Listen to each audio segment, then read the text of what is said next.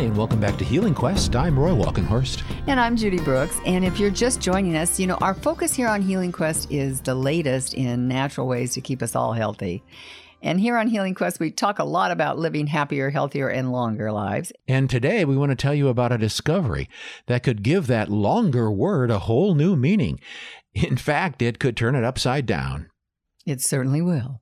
It involves scientists at the Buck Institute for Research on Aging.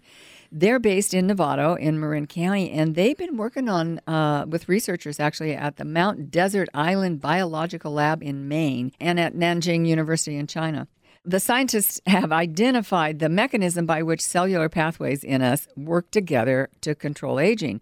Now, they say that manipulating these pathways could lead to an increase in human lifespan of four or 500 years. Now, you heard that right.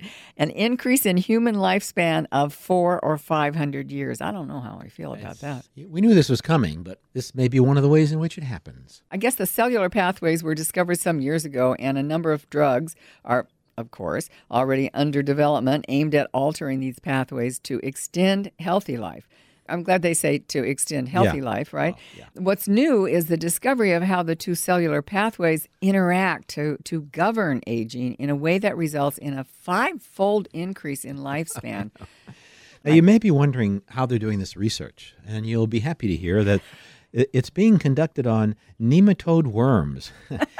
so these little worms share many of their genes with humans, so they've long been used in aging research.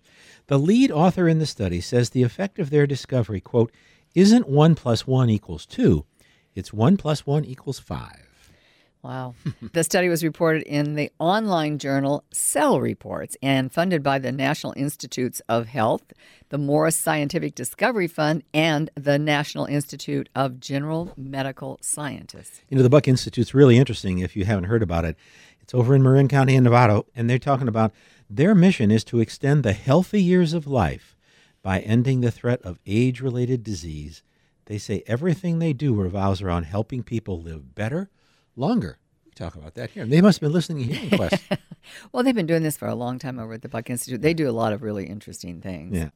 You know, and on that topic of helping us live uh, better and longer, we have some information for you from other California scientists that's very good news for our brain, and especially good news if you're a fan of Indian cuisine. Right? It's from a study at UCLA, and they found that daily consumption of curcumin, that's that substance that gives curry its bright color, improves memory and age related memory loss. You know, in addition to being found in curry, curcumin is also found in turmeric. The UCLA study involved about 40 adults between the ages of 50 and 90 with mild memory complaints. Participants were randomly assigned either a placebo or 90 milligrams of curcumin twice a day for 18 months. That's not really much of a, of a dietary supplement. All 40 subjects received standardized cognitive assessments. Say, yeah, easy. That's a mouthful. Yeah, I know. at the beginning of the study, and anyhow, they tested their brains at the beginning of the study and at six month intervals. Well, curcumin levels in their blood were also monitored at the start of the study. And then I think after 18 months, mm-hmm. Research say the people who took curcumin experienced significant improvements in their memory and attention abilities, while subjects who received the placebo did not. Boy, that's big. In memory tests over an 18 month period, the people taking curcumin improved by 28% in mood, in addition, and in PET scans of their brain. In previous studies, curcumin has been shown to have anti-inflammatory and antioxidant properties. It's a very, very good spice and a very good herb, and uh, it's that's, something we should all probably have more of in our diet. Well, that's what we've talked a lot about here on the show about the benefits of the anti-inflammatory and mm. the antioxidant properties. So, you know, in fact, it's been suggested um, that uh, curcumin is a possible reason why the senior citizens in India have much less Alzheimer's disease than we do here, and much better cognitive performance than Americans because curcumin is a dietary staple in India. The scientists at UCLA say exactly how curcumin works and its effect is not certain, but it may be due to curcumin's ability to reduce brain inflammation, which has been linked to both depression and Alzheimer's. Now, interestingly, the study's lead author was Dr. Gary Small, who's director of psychiatry at UCLA's Longevity Center. And somebody we met over a decade ago when we were shooting a story on brain health at UCLA. Even then, Dr. Small was a leading researcher in the field of memory enhancement. And I remember him telling us that it's never too early to get started on improving your brain health and improving your memory. I, I know I know a lot of younger people that have a very bad memory. Yeah, yeah, yeah. So he said you don't have to wait until you get to be middle aged or older. He said one way to to help your memory um, stay sharp is memory exercises like crossword puzzles and Sudoku games and number puzzles, things that are fun and mentally stimulating. Uh, Dr. Small called them mental aerobics, and he said that reading books also counted as a mental workout. Well, if you're just joining us, you're listening to Healing Quest. I'm Judy Brooks. And I'm Roy Walkenhorst, and we're talking about natural ways to help us live longer, happier lives, including information about how to keep our brain healthy. Well, Dr. Small also told us that people who are happy, oh, here's that happiness thing again. I, I love that.